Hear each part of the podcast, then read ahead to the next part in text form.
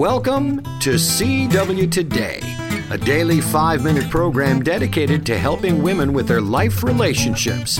Hosted by Veteran Ladies Conference speaker and the editor of Christian Womanhood magazine, Mrs. Loretta Walker. The closer a woman's heart is to the heart of God, the better able she is to thrive in her relationships with others. In that spirit, here's the host of CW Today, Mrs. Loretta Walker. Okay, here we go. We're going to finish up Proverbs chapter 7. Not all of it, just the first 8 or 9 verses. We did went through 1 through 4 yesterday. Now we're going to go to Proverbs chapter 7 verse 5 that they may keep thee from the strange woman, from the stranger with flattereth which flattereth with her words. All of these verses were to prepare us for verse 5, which means get in the Bible to protect you from sin. Now, ladies, let me just say this to you. A lot of you think, oh, I don't sin. I don't have that problem that that man does. No, of course you don't because you're a lady. But you do sin. You do have things that keep you from being a victorious Christian. There's things that we all do that we shouldn't do. So, uh, verse 5 says, Get in the Bible to protect you from sin. Verse 6 says, For at the window of my house I looked through my casement. For, the very first word, this was an interesting thing for me to realize. When you see the word for in the Bible, it means to pause and ponder.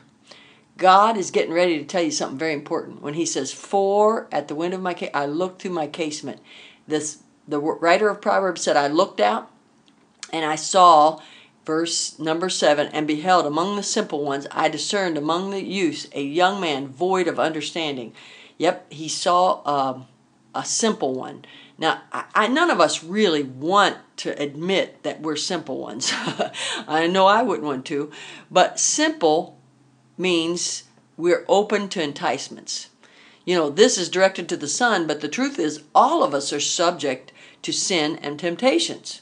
It won't be the same as the type of sin that this young man was tempted by, you know, going to a lady's house. But pause right now and think. D- decide what is it you are struggling with and need wisdom to overcome. The sin of gossip, complaining, procrastination, etc. I could keep listing sins that are somewhat our pet sins of us ladies in our Baptist churches.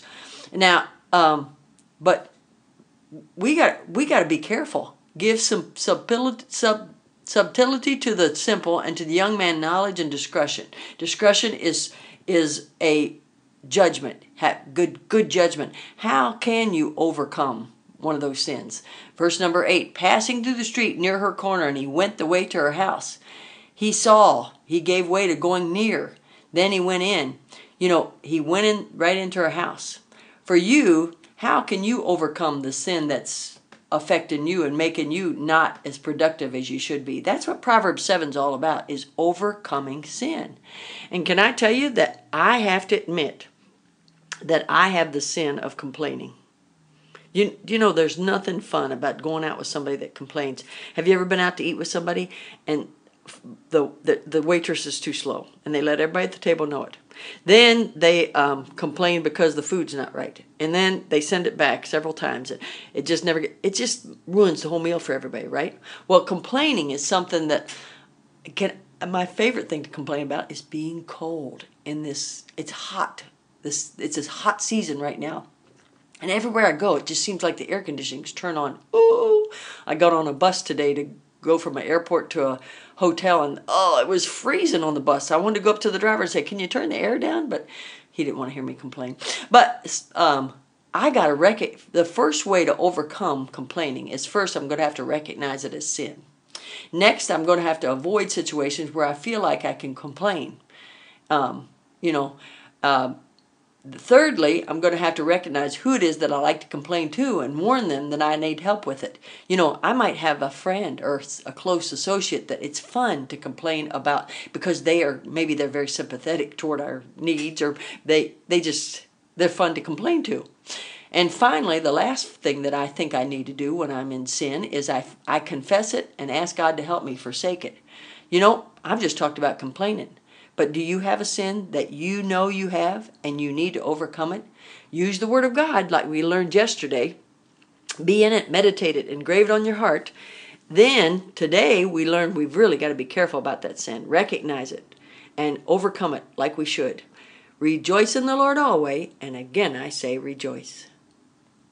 Thanks, Miss Loretta. CW Today is a production of Faith Music Radio.